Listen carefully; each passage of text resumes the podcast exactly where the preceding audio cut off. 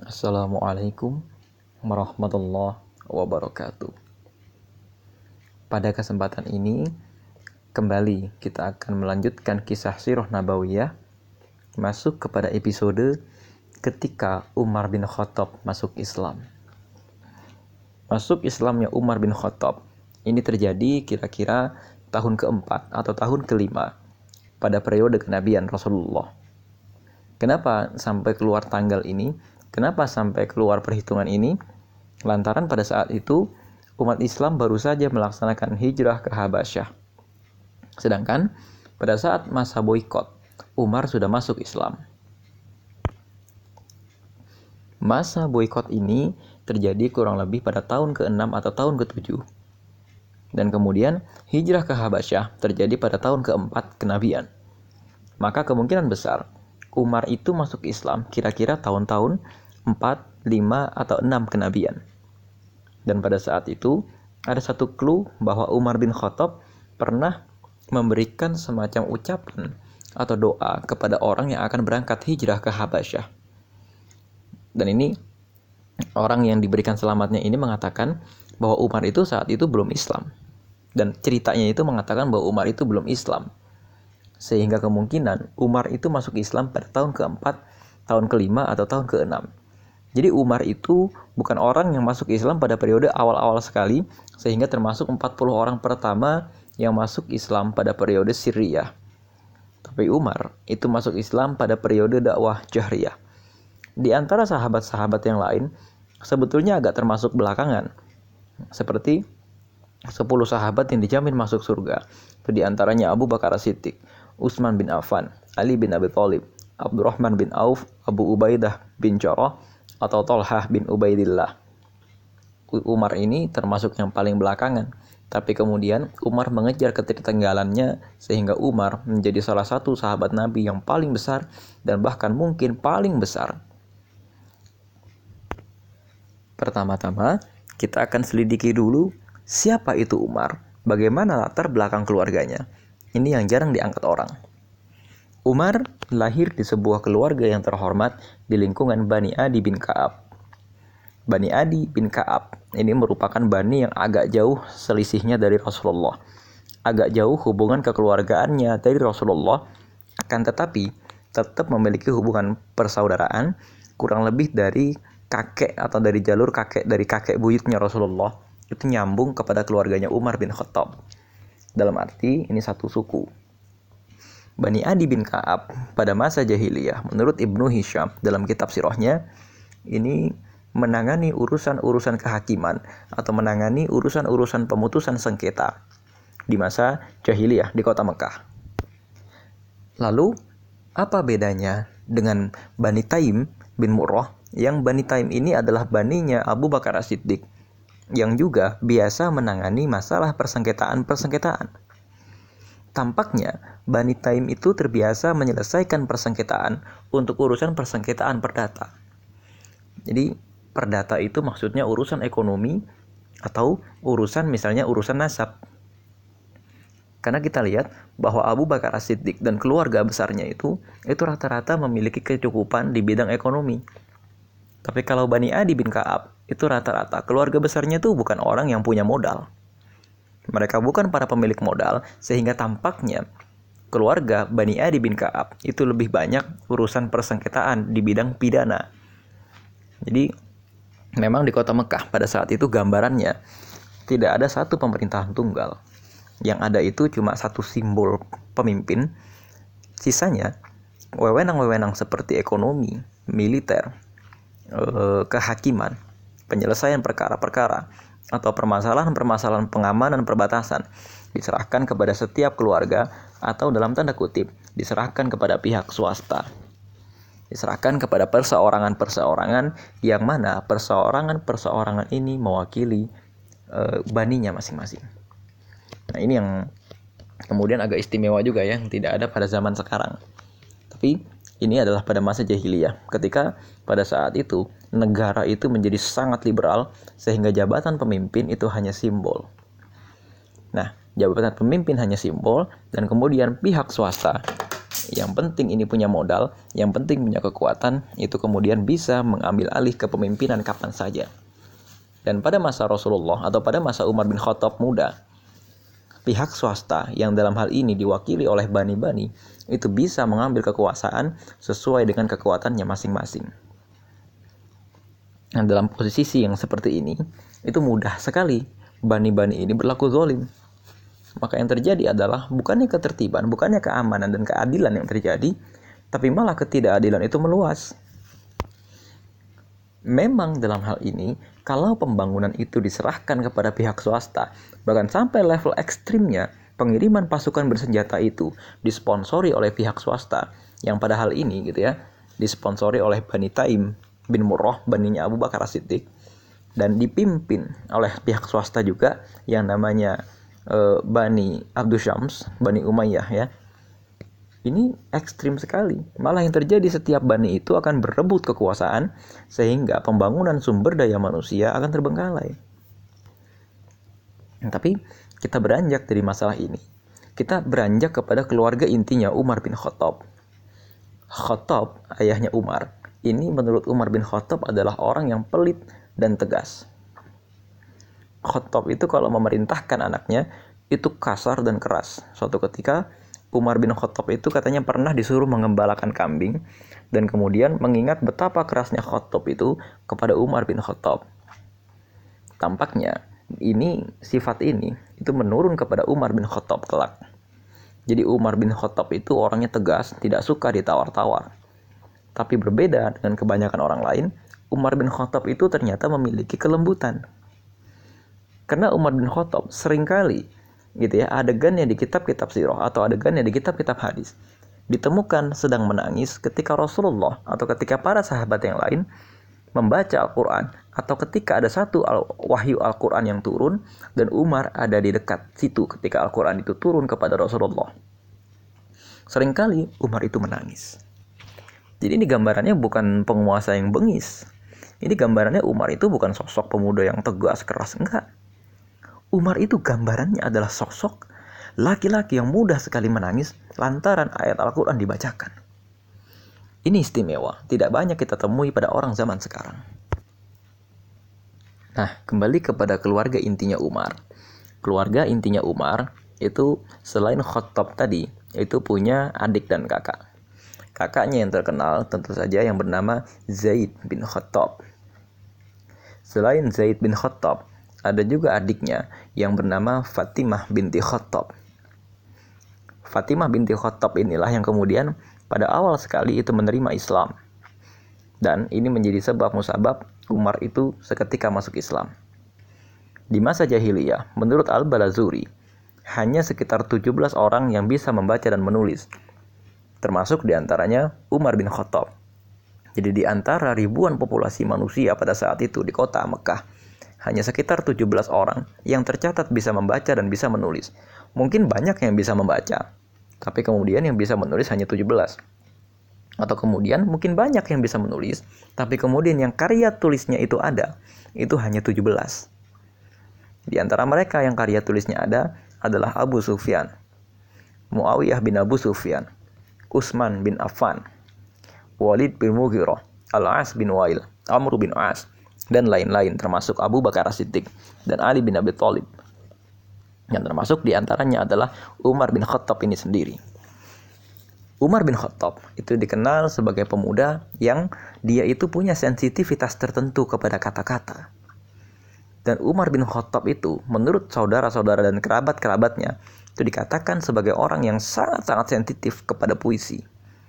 Umar itu bisa kapan saja menulis puisi, bisa kapan saja mengquote atau mengkutip sebuah puisi dalam situasi-situasi tertentu. Jadi memang Umar ini juga punya kepekaan bahasa. Ya, suatu ketika ketika Umar jadi khalifah, itu pernah sahabatnya itu salah tulis sehingga kata-kata basmalah itu berubah. Umar peka.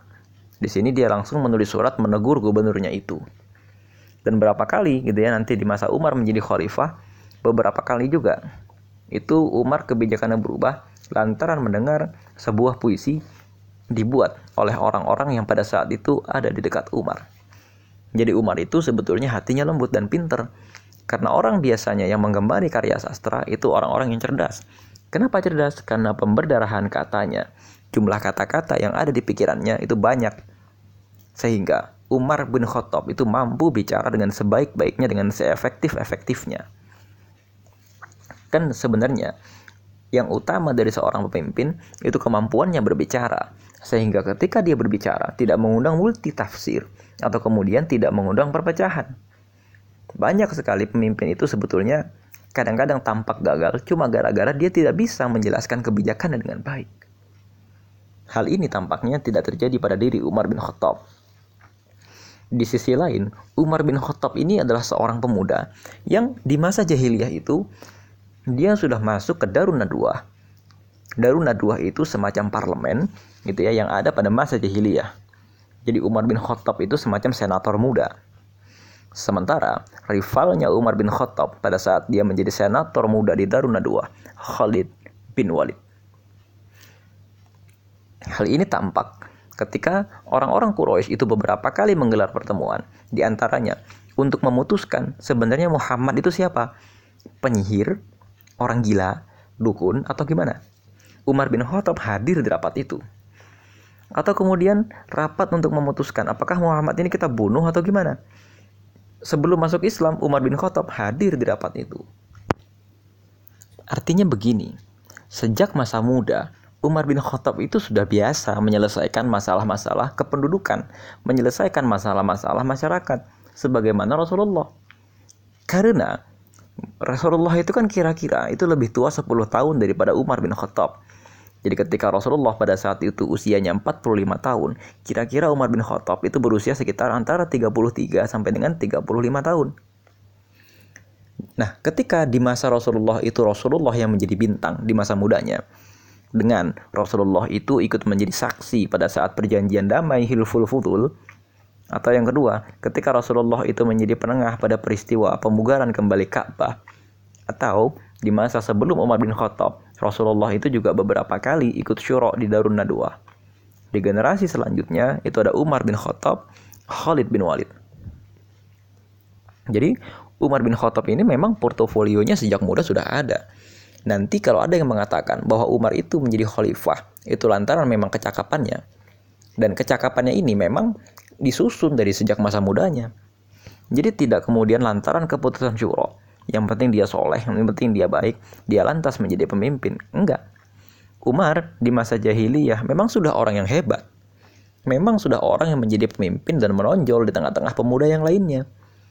Maka dari itu, ketokohan Umar yang sedemikian rupa sampai memancing Rasulullah untuk kemudian mendoakan dia. Mudah-mudahan di antara dua orang, Abu Jahal, gitu ya, yang pada saat itu namanya Abal Hakam, Amru, apa Amr bin Hisham, atau kemudian Umar bin Khattab yang masuk Islam. Mudah-mudahan Allah menguatkan Islam melalui dua orang itu. Tapi ternyata yang dikabulkan oleh Allah adalah Umar bin Khattab. Mengapa? Kok kenapa Allah itu mengirimkan Umar bin Khattab dibandingkan Abu Jahal?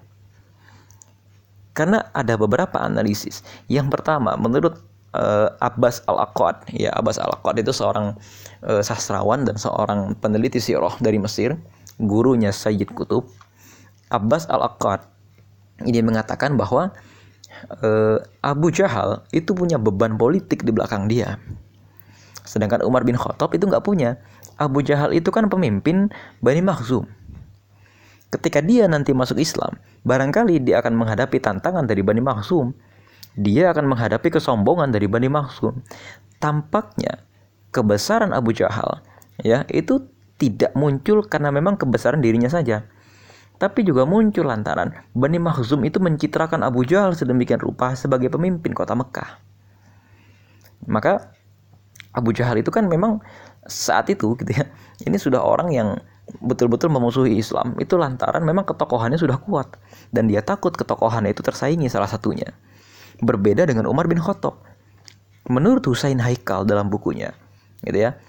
Umar bin Khattab itu tampaknya pada saat itu memusuhi Islam penyebabnya itu bukan lantaran dia benci Islam. Penyebabnya itu bukan lantaran dia tidak suka dengan ajaran Islam, tapi penyebabnya adalah tampaknya Umar melihat apa yang dilakukan oleh Rasulullah itu memecah belah masyarakat Quraisy. dan kerinduan Umar kepada keadilan gitu ya kerinduan Umar kepada kepecah belahan apa ke persatuan semacam itu tampaknya pada saat itu belum bisa terjelaskan oleh Islam beda dengan Abu Jahal Abu Jahal itu mendapatkan pangkatnya mendapatkan jabatannya itu melalui ketidakadilan itu karena memang Bani Makhzum ini bani yang sangat besar, sangat kuat dan sangat kaya. Beda dengan Bani Adi, baninya Umar bin Khattab, ibaratnya beda partai dengan Umar. Kalau Umar itu, itu baninya itu memang terbiasa menangani masalah-masalah hukum. Maka tampaknya Umar bin Khattab di sini itu sudah sudah melihat bahwa ya memang Islam itu ajaran agama yang bagus, cuma perlu trigger. Nah, di sini kita harus coba jeli gitu ya. Kenapa Umar kok bisa masuk Islam? Apakah hanya lantaran ijaz atau mukjizatnya Al-Quran? Mungkin iya. Tapi di satu sisi, melihat latar belakang Umar yang sedemikian ini, pasti ada alasan. Dan kita jangan terjebak membahas masalah Umar di masa jahiliyah bagaimana-bagaimana. Karena apa? Yang namanya masa jahiliyah pada saat itu, yang namanya mabuk-mabukan itu sudah biasa. Kenapa? Ya karena memang pada saat itu syariat Islam untuk mengatakan atau membatalkan kehalalan khomar atau kemubahan khomar itu baru ada ketika hijrah. Dan pada saat itu orang-orang muslim juga biasa minum arak, juga biasa minum khomer. Tapi yang jadi persoalan, Umar pada saat itu lebih menonjol di bidang kepemimpinan dan lebih menonjol di bidang keadilan. Meskipun Umar tidak menonjol di bidang militer, Umar juga tidak menonjol di bidang politik. Nah sekarang, kalau kita mau urutkan kembali cerita bagaimana Umar masuk Islam, suatu hari memasuki periode dakwah jahriyah pasca hijrah ke Habasyah. Rasulullah itu sudah biasa sholat gitu ya di sisi Ka'bah. Pada saat itu sedikit orang yang berani sholat di sisi Ka'bah. Tapi semenjak Hamzah masuk Islam, tampaknya sholat di dekat Ka'bah itu jadi biasa, dilihat sama banyak orang. Salah satunya adalah pada saat malam itu. Pada saat sepertiga malam ketika Rasulullah itu sedang sholat di sisi Ka'bah. Dan pada saat itu gitu ya, di surat Al-Muzammil, sepertiga malam itu menjadi sholat yang wajib. Nah, di sini Kemudian Umar cerita, pada saat Rasulullah sholat di sepertiga malam, aku membawa pedangku dan aku menyelinap ke bawah kelambu Ka'bah.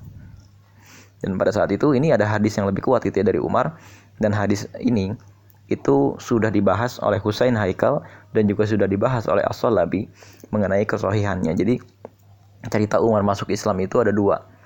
Cerita pertama itu cerita mengenai kesaksian Umar sendiri yang kedua, cerita mengenai Umar yang marah-marah dulu di rumah adiknya dan kemudian baru datang ke rumah Rasulullah. Yang tadinya untuk membunuh Rasulullah. Nah, sampai di sini tampaknya dua cerita ini tidak bertentangan sebetulnya. Karena apa? Cerita pertama, bahwa Umar itu mengendap-endap mengikuti Rasulullah dan kemudian mendengar bacaan Al-Quran. Ini tampaknya belum menjadikan Umar masuk Islam, tapi Umar hanya di sini terketuk dan mendengarkan Al-Quran. Tapi kisah di rumah Fatimah binti Khattab ini kemudian menjadi trigger utama kenapa Umar masuk Islam. Nah, bagaimana cerita yang tadi? Setelah Umar itu menyelinap mengendap-endap di bawah kelambu Ka'bah, Umar mendengar Rasulullah ketika sholatnya itu membacakan surat Al-Haqqah. Ya. Sampai pada potongan Wa amma man utiya kitabahu bishimalihi fayaqulu ya laitani lam uta kitabiyah walam adri ma hisabiyah dan seterusnya sampai khuzuhu faghullu summal jahima sallu summa fi silsilatin zar'uha sabaquna zira'an fasluku jadi sampai di sini ini kan cerita di akhirat nanti. Orang-orang yang didatangkan kitab dari sebelah kirinya. Dan seterusnya. Ini dibawakan dengan cara yang sangat indah dengan cara yang seperti sajak. Cerita tapi pendek-pendek. Khuzuhu fagullu thummal jahima sallu. Thumma fi silsilatin zar'uha sab'una zira'an fasluku. Innahu kana fi dan seterusnya gitu ya. Innahu kana la yu'minu billahil azim wa la yahuddu ala ta'amil miskin dan seterusnya sampai di sini Umar mikir ini pasti perkataan seorang tukang syair kata Umar. Karena sloganistik banget gitu loh. Tapi ternyata surat Al-Haqqah ini langsung ngasih jawaban sama Umar. Rasulullah kebetulan pada saat itu menjawab, pada saat itu kebetulan ayatnya sampai begini wa ma huwa biqauli syair qalilam ma tu'minun dan ini sekali-kali bukan syair sedikit sekali orang yang mau beriman Umar mikir oh kalau ini bukan syair nih mesti perkataan tukang sihir. Langsung dijawab wala biqauli kahin qalilam ma tazakkarun. Dan ini sekali-kali bukan perkataan tukang sihir. Kenapa mereka sedikit sekali mau mengambil peringatan? Kenapa mereka sedikit sekali bisa teringat gitu loh? Tazakarun teringat gitu loh bisa mengambil peringatan. Di sini Umar menjawab wah tampaknya di sinilah Islam mulai masuk karena ternyata perkataan ini betul-betul adalah wahyu nah kemudian di cerita selanjutnya ketika Umar itu kesel banget gitu ya kembali mengikuti pendapat Muhammad Husain Haikal Umar itu di sini tampaknya geram karena semakin lama pengikut Rasulullah itu semakin banyak dan menciptakan semacam kekacauan dan perpecahan di kalangan masyarakat kota Mekah. Karena pada saat itu ada orang-orang yang hijrah pergi dari kota Mekah dan jumlahnya banyak, sekitar 80. Ada juga orang-orang yang kemudian mengikuti Rasulullah dalam arti orang-orang ini tidak masuk Islam, tapi orang-orang ini hanya diam kepada Rasulullah, mendukung Rasulullah. Termasuk di antaranya Hakim bin Hizam. Yang mana Hakim bin Hizam ini tidak menolak dakwahnya Rasulullah dan bahkan malah mendukung dakwahnya Rasulullah. Dan muncul orang-orang yang sangat membenci dakwahnya Rasulullah. Abu Jahal, Abu Sufyan, dan lain-lain. Di sinilah kemudian suatu hari Umar itu pengen, dah kita selesaikan aja semua ini. Ya kan Umar itu masih pemuda ya, pemuda itu meluap-luap. Udahlah konkretnya aja gimana? Umar menimbang-nimbang tampaknya pilihan paling logis dan paling konkret pada saat itu adalah membunuh Rasulullah. Umar berjalan dan kemudian pada saat itu ada satu orang yang menurut sebagian riwayat sebetulnya orang ini sudah muslim. Sebetulnya orang ini sudah muslim tapi banyak yang belum mengetahuinya. Barangkali yang mengetahuinya itu cuma sedikit. Saat ini orang itu bilang, Umar, mau ke mana? Kata Umar, aku ingin ke rumah Muhammad, ingin membunuh Muhammad. Nah ini kan tantangan yang nyata karena saat itu Nabi Muhammad itu posisi kota Mekah yang sangat besar dan ketika ada orang mengumumkan ingin membunuh Rasulullah ini nggak sederhana karena pengikutnya sudah banyak yang melindungi juga banyak. Nah kemudian orang ini ingin mencegah ceritanya, ingin menunda. Umar kau mau bunuh Rasulullah, emang kau nggak tahu itu di rumah saudaramu sendiri mereka itu sudah ngapain? Coba sana kunjungi dulu.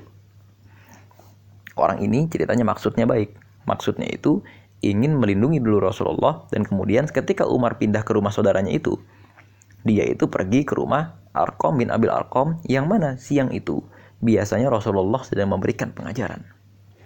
Ketika Umar pergi ke rumah saudaranya yaitu Fatimah binti Khattab, ternyata Fatimah dan suaminya sedang liko, itu ibaratnya liko itu ya sedang ngaji lah. Sedang ngaji dengan seorang muslim yang menjadi pengikut awal-awalnya Rasulullah, Khabab bin Arad. Nah, ketika terdengar langkah kakinya Rasulullah, apa ketika terdengar langkah kakinya Umar bin Khattab, mereka segera menghentikan pembicaraan dan ternyata terlambat Umar itu sempat mendengar apa yang mereka bacakan sebelumnya, yaitu surat Toha pada bagian awalnya. Surat Toha sepertinya eh, kita kurang detail gitu ya mengetahui ini, tapi sebagian ahli tafsir meriwayatkan bahwa yang didengar oleh Umar surah Toha ayat 1 sampai 13. Nah, sampai di sini Umar kesel. Oh bener ini. Ini wahyunya Muhammad. Kenapa kok Umar bisa tahu? Karena pada saat itu dakwah jahriyah itu seruan-seruannya Islam disampaikan kepada khalayak umum. Seruan-seruannya Islam termasuk wahyu-wahyu Islam itu sudah dibacakan kepada khalayak umum, baik pada momen-momen sholat tahajud, momen-momen sholat maghrib atau juga pada momen-momen tablik pada saat itu di puncak Bukit Sofa ataupun juga di dekat Ka'bah. Ketika Umar marah dan Umar itu mendobrak pintu rumah Fatimah bin Khattab. Khabab bin Arad segera bersembunyi dan kemudian Umar marah. Apa yang kau baca? Gak kami gak baca apa-apa kata Fatimah. Akhirnya Umar menampar Fatimah sampai Fatimah itu berdarah. Setelah melihat itu, Fatimah itu jatuh gitu ya. Dan setelah melihat itu, Umar itu terenyuh hatinya. Dia tidak tega. dia melepaskan tangannya dari adiknya itu dan kemudian setelah Umar menenangkan dirinya Umar bertanya kepada adiknya apa yang kau baca tadi? Kata adiknya e, kami membaca Al-Quran dan kamu tidak layak menyentuhnya. Kata Umar baiklah bagaimana caranya biar saya bisa menyentuhnya? Kata adiknya kamu harus wudhu dulu kamu harus mandi dulu karena kamu masih orang kafir. Akhirnya Umar mandi. Setelah Umar mandi itu nah ini ini mengandung pesan gitu ya. Fatimah itu ingin Umar tenang dulu. Maka Umar disuruh mandi. Kan kayaknya Rasulullah nggak pernah juga ketika membacakan wahyu kepada orang-orang kafir. Orang kafirnya suruh mandi. Tapi ini kan sebenarnya trik aja dari Fatimah bintu Umar. Apa Fatimah binti Khotob biar apa? Biar kakaknya dia tenang dulu maka disuruh mandi. Nah, tampaknya di sini Umar itu bukan orang yang galak sebenarnya. Karena Umar itu bisa berubah sikap 180 derajat hanya lantaran adik perempuannya ini. Setelah Umar itu mandi dan kemudian membaca apa yang dibaca oleh adiknya itu, ternyata surat Toha. Nah ini ya, mengenai tafsir surat Toha, ini kita akan simak nanti. Tapi kemudian intinya dari surat Toha ini adalah kisah Nabi Musa. Ketika Nabi Musa mendapatkan risalah dan setelah itu Nabi Musa itu berhadapan dengan Fir'aun sebagai simbol kezoliman. Kan ceritanya itu. Dan melalui cerita ini, Umar jadi paham, oh Muhammad itu ini tau tujuannya. Sebab kisah Musa pada saat itu orang sudah tahu. Dan ketika Nabi Muhammad disamakan dengan Musa dalam surat Toha, Al-Quran disamakan dengan seruan pencabutan penindasan kepada orang banyak. Karena surat Toha itu bicara bahwa seruannya Nabi Musa itu untuk mencabut penindasan kepada orang-orang Mesir pada saat itu, Umar di sini mikir, loh ini ajaran yang bagus. Ternyata maksudnya Rasulullah itu menjalankan penindasan gitu loh. Terus orang yang ngomong ini sihir apa segala macam itu enggak juga sebenarnya. Di sini Muhammad Husain Haikal dalam bukunya itu memberikan tafsiran yang panjang sekali mengapa dengan surat Toha ini Umar itu bisa terenyuh. Memang upaya Husain Haikal ini tampaknya agak berlebihan karena memang Al-Quran itu memiliki mujizat. Tapi kita juga tidak bisa menghindari fakta bahwa Umar itu bukan cuma mendengar Al-Quran tapi merenungkan. Umar barangkali sudah tahu bahwa Rasulullah itu memang seorang nabi. Tapi nggak ngerti misinya apa sih? Kau itu misinya apa sih? Ketika membaca surat Toha, ternyata surat Toha itu isinya perlawanan Nabi Musa kepada kebatilan. Dan inti cerita utamanya adalah Al-Quran itu diturunkan itu sebagai bekal agar kehidupan manusia itu tidak lagi dizolimi dan tidak lagi menzolimi. Yang analoginya adalah kisah Musa dan kisah Firaun. Di sini naluri atau fitrah keadilannya Umar tersentuh. Nanti kita tahu kan, ketika Umar itu menjadi khalifah, Umar itu simbol keadilan. Maka di sini ketika naluri Umar mengenai keadilan itu disentuh oleh surat Toha, bangkitlah naluri keislamannya dan pada saat itu Umar bertransformasi. Umar segera bangkit dan ingin masuk Islam. Kemudian Umar itu berjalan gitu ya, tapi pada saat itu gitu ya ketika Umar itu membaca Al-Qur'an dan terenyuh ketika itu masuk Islam, Khabab bin Arad itu keluar dari persembunyiannya dan kemudian menegur Umar. Kenapa kau tidak masuk Islam saja itu kan intinya. Kemudian Umar itu segera menuju rumah Arqam bin Abil Arqam tempat pada saat itu Rasulullah berada, masih sambil menenteng pedang. Ketika menggedor rumah Arqam bin Abil Arqam, Hamzah waktu itu menghadang. Kemudian tapi ketika pintunya dibukakan, ternyata Rasulullah itu langsung mencekik kerah bajunya Umar dan bertanya, Belumkah tiba saatnya bagimu, wahai Umar? Kan begitu. Jadi Rasulullah itu bukannya takut gitu loh. Ngumpet itu bukan karena takut. Jadi Umar itu kan jawara, megang pedang, nenteng pedang. Tapi ketika toh Nabi Muhammad didatangi oleh Umar, Nabi Muhammad nggak takut malah mencekik kerah lehernya. Artinya Nabi Muhammad siap head to head. Ya udah kalau lo mau ribut, ayo, gue siap ribut. Tapi ternyata Umar mengatakan, aku ingin beriman kepadamu. Asyhadu an la ilaha illallah wa asyhadu anna Muhammad Rasulullah. Di sini Rasulullah nggak langsung percaya. Sebenarnya ada adegan Umar itu dibawa ke sebuah ruangan hanya berdua dengan Rasulullah, hanya bercakap-cakap dengan Rasulullah. Dan di sini suatu ketika terdengar suara takbir dari dalam dan di sinilah sahabat-sahabat Nabi yang lain baru mengetahui bahwa Umar bin Khattab sudah masuk Islam dan mereka ikut bertakbir. Inilah kira-kira sebagian dari kisah masuk Islamnya Umar dan kemudian nanti kita akan akan cek lagi apa relevansi surat Toha ini dengan kisah masuk Islamnya Umar. Allah alam. Assalamualaikum warahmatullahi wabarakatuh.